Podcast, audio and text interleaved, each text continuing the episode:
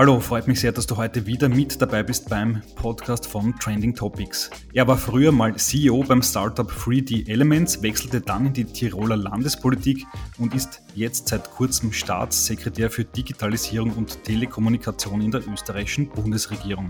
Stellt sich die große Frage, wie sieht er denn die aktuelle Lage zwischen Crypto-Assets, Startup-Politik und Digitalisierung? Herzlich willkommen im Podcast, Florian Turski. Ja, vielen Dank für die Einladung. Freue mich, dass Sie heute mit dabei sind. Wie Sie angetreten sind, war die Aufmerksamkeit in der Startup-Szene ja äh, doch sehr groß, denn Sie waren ja mal selber Startup-Unternehmer, dann mehrere Jahre in der Tiroler Landespolitik und jetzt eben Staatssekretär im Finanzministerium für Digitalisierung. Mal die Frage zum Start, äh, warum der Wechsel aus der Digitalwirtschaft in die Politik? Ja, eigentlich mein ganzes Leben hindurch sind sich äh, zwei große Fäden. Das eine ist die Wirtschaft, war immer sehr wirtschaftlich interessiert, hat immer großes Interesse, was Neues zu starten und auf der anderen Seite bereits aus der Schülerzeit hin, äh, weg die Politik, also schon aus der Schülervertretung heraus. Das hat mich immer wahnsinnig fasziniert.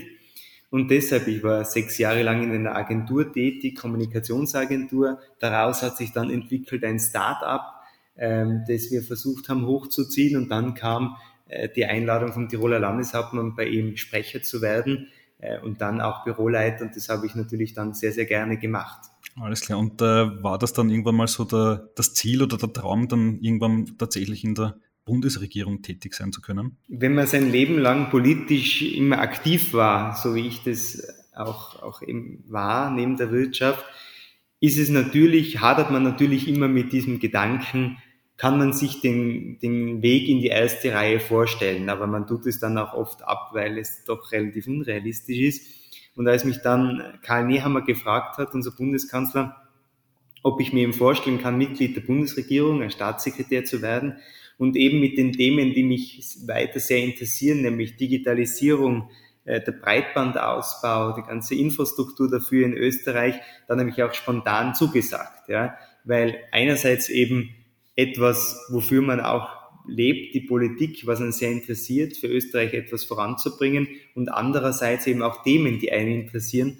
Also das war für mich die ideale Kombination. Alles klar. Äh, eine der ersten Aussendungen Ihrerseits, äh, die ich gelesen habe, die war dann äh, auch sehr schnell nach Amtsantritt zum Thema Kryptowährungen. Und da haben Sie angekündigt, dass künftig Blockchain-Analysen gemacht werden sollen, um nach Kriminellen, nach Steuerhinterziehern, die mit Crypto-Assets arbeiten, zu suchen. Ähm, was erwarten Sie sich von der Maßnahme? Es geht natürlich darum, dass wir uns insgesamt in der Bundesregierung mit kriminellen Tendenzen im Internet beschäftigen. Wir wissen, Internetkriminalität, Betruge im Internet werden immer größer und darauf müssen wir uns natürlich als Bundesregierung einstellen. Einerseits die Unternehmerinnen und Unternehmen, Österreicherinnen und Österreicher schützen und andererseits auch uns technisch auf neue Gegebenheiten, neue Phänomene rüsten.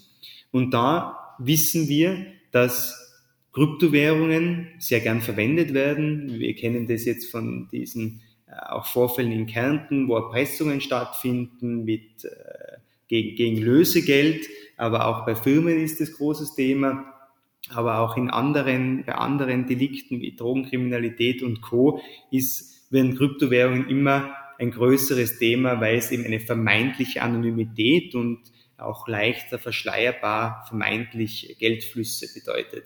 Und genau vor dem wollen wir uns, gegen das wollen wir uns eben wappnen mit Big Data Analysen, mit Analysen, wie diese Geldströme auch fließen, so dass wir so gut wie möglich auch hier Kriminellen habhaft werden. Hm. Sie haben es gerade angesprochen, äh, vermeintlich anonym. Natürlich gab es schon in der Vergangenheit immer wieder Fälle, auch bei ganz großen Hacks, dass die Personen dahinter, die sich hinter diesen vermeintlich anonymen Wallets äh, verstecken, ausfindig gemacht wurden. Wie äh, funktioniert das eigentlich? Ähm, Gibt es da schon erste Erfolge? Also kann man tatsächlich hinter diesen Wallets dann die Personen zuordnen und dann ja, am Ende vielleicht auch bei denen mal im Büro vorbeischauen oder, oder zu Hause? Ja, natürlich gibt es hier bereits erste Ansätze und Erfolge. Man darf sich ja auch nichts vormachen. Es wird auch oft nicht gelingen. Aber das haben wir früher in der analogen Welt genauso gehabt, wo einfach sehr schnell Überweisungsflüsse stattgefunden haben. Nachher auch in Gebiete, wo wir keine Chance mehr hatten, dem habhaft zu werden. Das wird es auch weiterhin geben. Äh, aber man versucht hier eben einer neuen Form habhaft zu werden und das auch zu verfolgen. Hm. Wie ist Ihre generelle Meinung zum Thema Kryptowährungen? Die eine Seite ist, dass ähm, Kriminelle natürlich damit arbeiten, auf der anderen Seite sehen viele darin die Zukunft des digitalen Geldes. Wie sehen Sie es? Also ganz persönlich ähm, gebe ich offen zu, dass Privat ähm, habe ich mich mit dem Thema Kryptowährungen früher nie beschäftigt. Das ist auch ein Bereich, also wo ich wo ich mich nicht so gut auskenne wie in anderen Bereichen der Digitalisierung. Jedoch jetzt beschäftige ich mich natürlich maßgeblich damit. Ich glaube, dass die Blockchain-Technologie ein absolutes Zukunftsfeld ist, ähm, mit vielen, mit vielen verschiedenen Themen. Kryptowährungen sind ein Teil davon, äh, die uns weiter begleiten werden.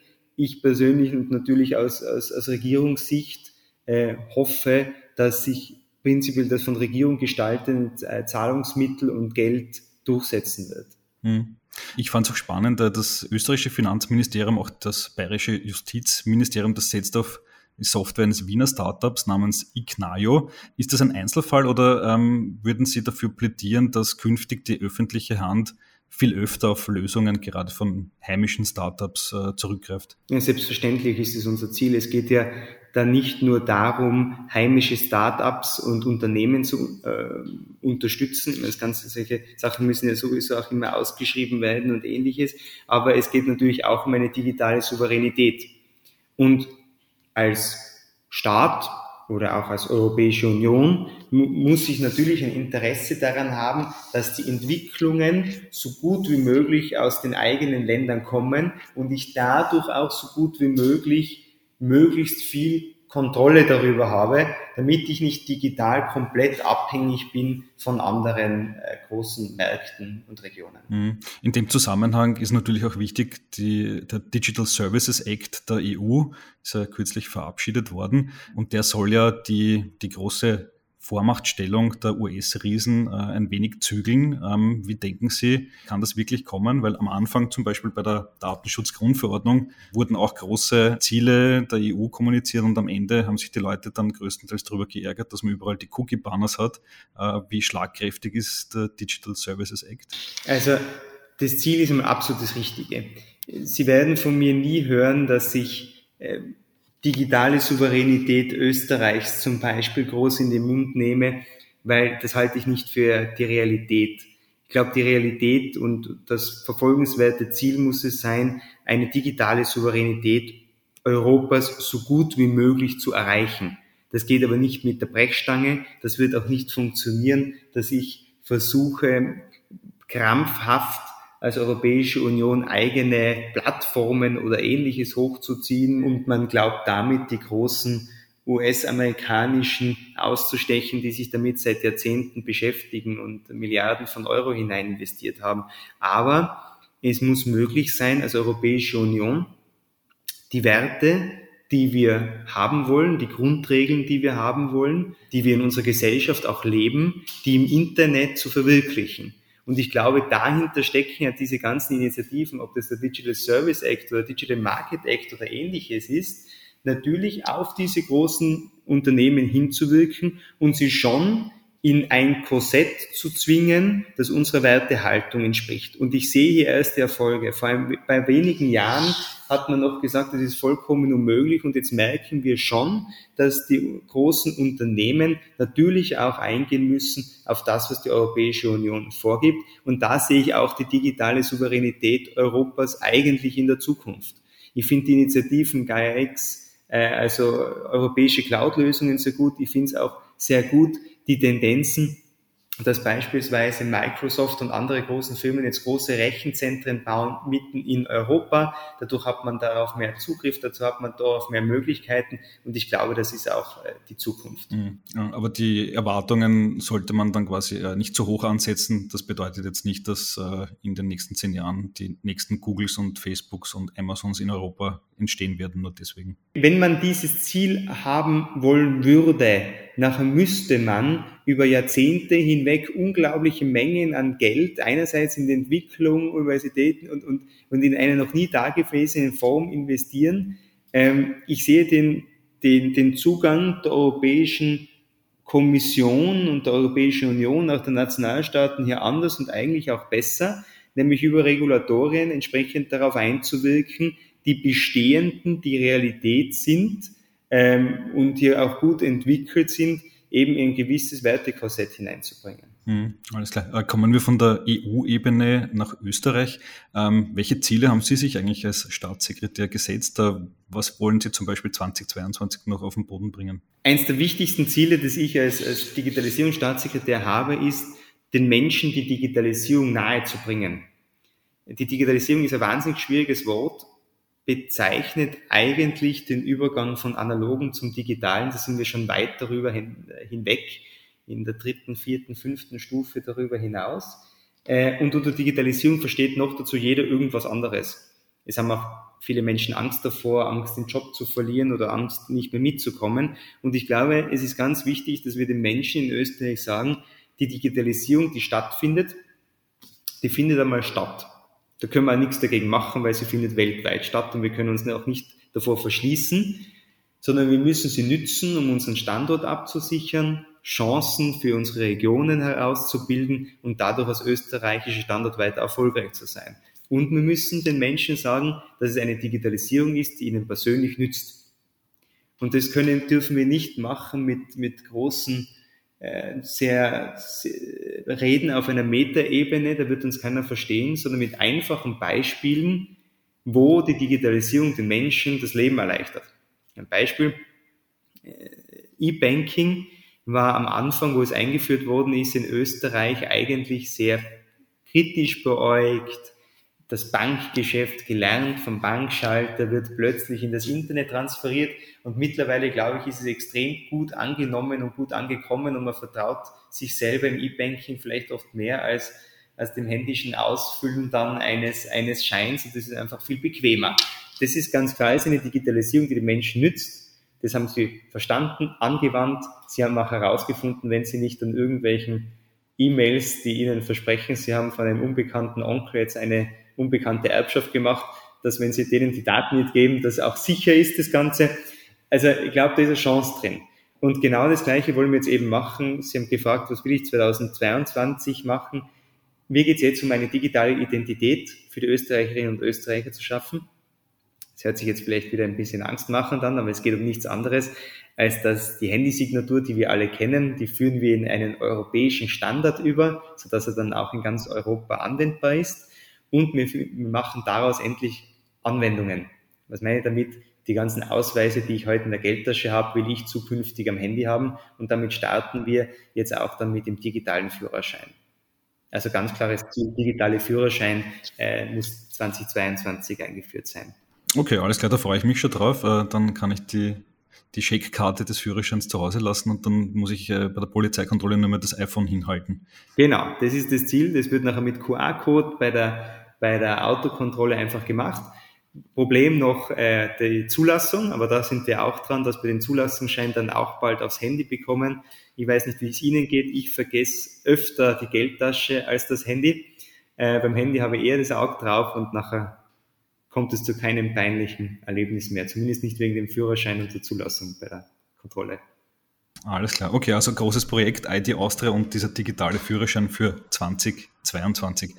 Alles klar. Ähm, äh, meine nächste Frage. Ähm, Sie waren ja mit dem Startup 3D Elements, das Sie auch geleitet haben, äh, einige Zeit unterwegs. Das gibt es jetzt leider nicht mehr, äh, hat offenbar nicht äh, geklappt. Ähm, und Sie waren kürzlich, glaube ich, auch beim Austrian Startups Summit. Ähm, wenn Sie da mit den Menschen sprechen, mit den anderen Unternehmern, äh, was haben Sie für ein Gefühl in Österreich in Bezug auf die Kultur des Scheiterns? Äh, wie reagieren die Menschen, wenn sie hören, dass 3D Elements, äh, dass es das nicht mehr gibt? Also, ich glaube, dass wir prinzipiell in Österreich noch keine gute Kultur des Scheiterns haben ich glaube auch, dass Scheitern wahrscheinlich das falsche Wort ist, auch wenn das englische Fail nicht viel besser ist, aber ich glaube, dass Scheitern nicht das richtige Wort ist.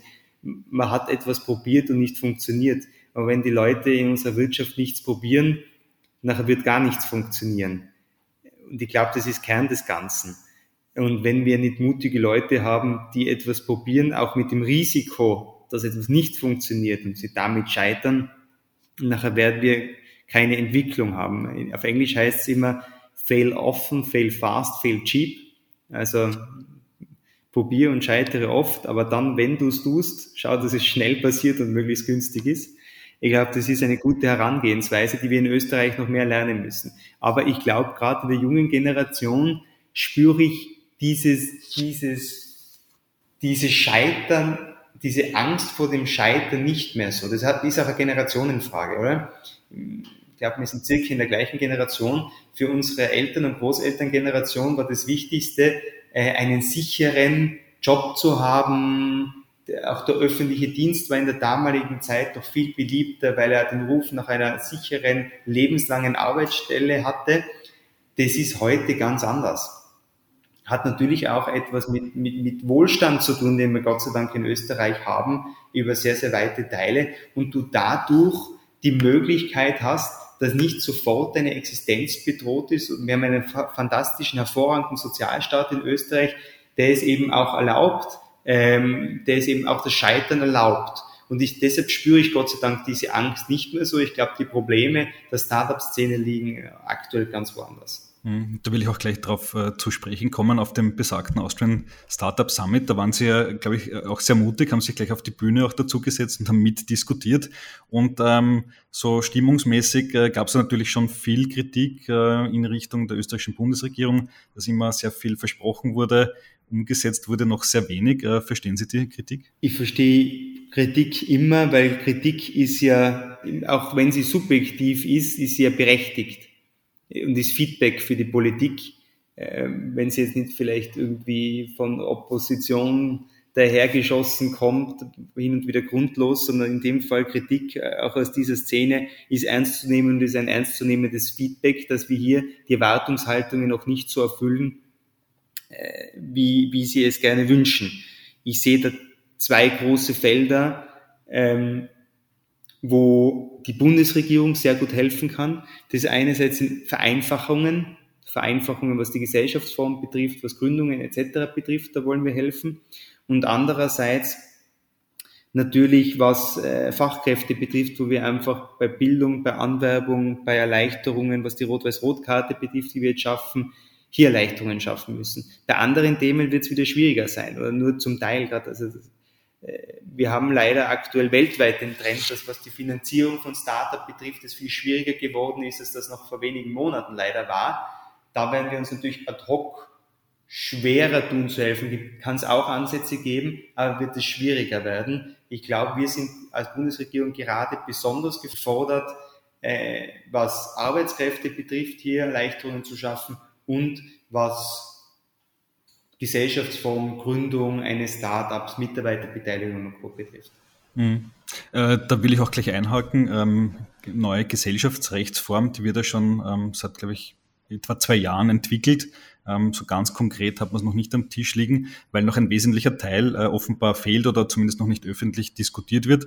Stichwort Mitarbeiterinnenbeteiligung. Ähm, das liegt da irgendwie so in der Mitte zwischen Finanzministerium und Justizministerium. Gibt es da eigentlich schon was Neues? Gibt es schon einen konkreten Vorschlag, wie das äh, gestaltet wird? Weil die steuerliche Frage ist ja quasi neben den, den rechtlichen, juristischen äh, Rahmenbedingungen eine sehr wesentliche. Haben Sie da schon weitere neue Infos? Also was uns bei dieser, wir haben es hat ursprünglich, wurde es ja mal getauft, Austrian Limited, was uns bei dieser Firmen oder Gesellschaftsformen ganz, ganz wichtig ist, ist es, dass es eine ist, die dann in der Praxis auch angenommen wird. Das ist die absolute Herausforderung, ähm, dass wir dann auch eine Mitarbeiterbeteiligungsform finden, die sowohl vom ursprünglichen Investor und vom Eigentümer als auch von den Mitarbeiterinnen und Mitarbeitern dann angenommen wird.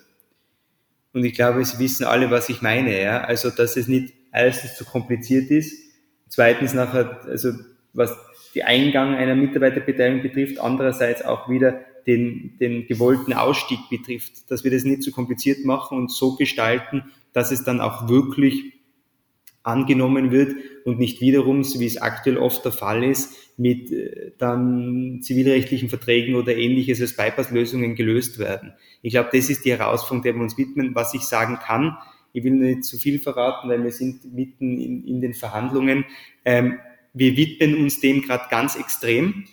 Ähm, wir sind da voll drauf. Es geht auch viel weiter in den letzten Wochen und Monaten und ich bin sehr optimistisch, dass man hier in diesem Jahr auch noch etwas davon hören wird. Hm, okay, aber äh, akut wird man noch nichts davon hören. Viele haben noch gehofft, dass es noch vor dem, vor dem Sommer kommt, aber jetzt reden wir eher von Herbst offenbar. Ja, vor dem Sommer. Wir haben jetzt den letzten Ministerrat gehabt und haben heute auch äh, die, die letzte Plenarsitzung vor dem Sommer. Was ich sagen kann, ist, es wird intensiv verhandelt. Es gibt auch maßgebliche Fortschritte.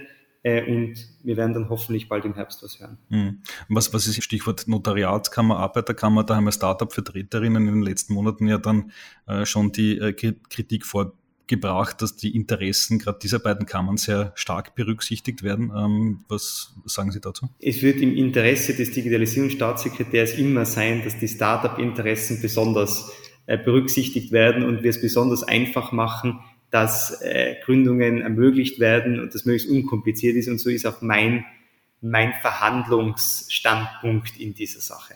Okay, alles klar. Na gut, dann freuen wir uns auf jeden Fall auf die, die Vorschläge, die dann noch äh, kommen werden. Äh, noch eine letzte Frage ähm, ähm persönlich an Sie. Ähm, ich habe gelesen, ähm, Sie waren ja früher im Kartellverband und hatten den Verbindungsnamen Aeneas. Das hat mir sofort gleich gefallen, weil ich bin auch ein großer Fan der griechischen Mythologie. Und äh, Aeneas, für den die ihn nicht kennen, ist ja äh, einer, der ähm, aus dem untergehenden Troja Richtung Westen geflohen ist äh, und dann mehr oder weniger den Grundstein für das spätere Rom gelegt hat. Also äh, ein, ein großer Held eigentlich. Warum haben Sie sich damals für diesen Namen entschieden? Also ich bin immer noch Mitglied des Kartellverbands, das bleibt mein Leben lang. Äh, ich habe mir damals den Namen ausgesucht, wo ich noch auf Mittelschulebene zu einer Studentenverbindung, also Mittelschulverbindung gegangen bin. Ähm, also mit 15 müsste das oder 16 gewesen sein und relativ banal. Ähm, ich habe damals nach Namen gesucht, eher aus der griechischen Mythologie, weil ich auch Altgriechisch gelernt habe und mir die griechische Mythologie sehr gut gefallen hat und habe dann eine Sitznachbarin gefragt, was sie den Namen, wie sie den Namen findet. Sie hat gefunden, den findet sie sehr süß und habe ihn genommen. Äh, oft ist es so banal. Parallelen zu meinem Leben persönlich sehe ich nicht aktuell. Alles klar. Herr Turski, vielen Dank fürs Interview. Super, vielen Dank.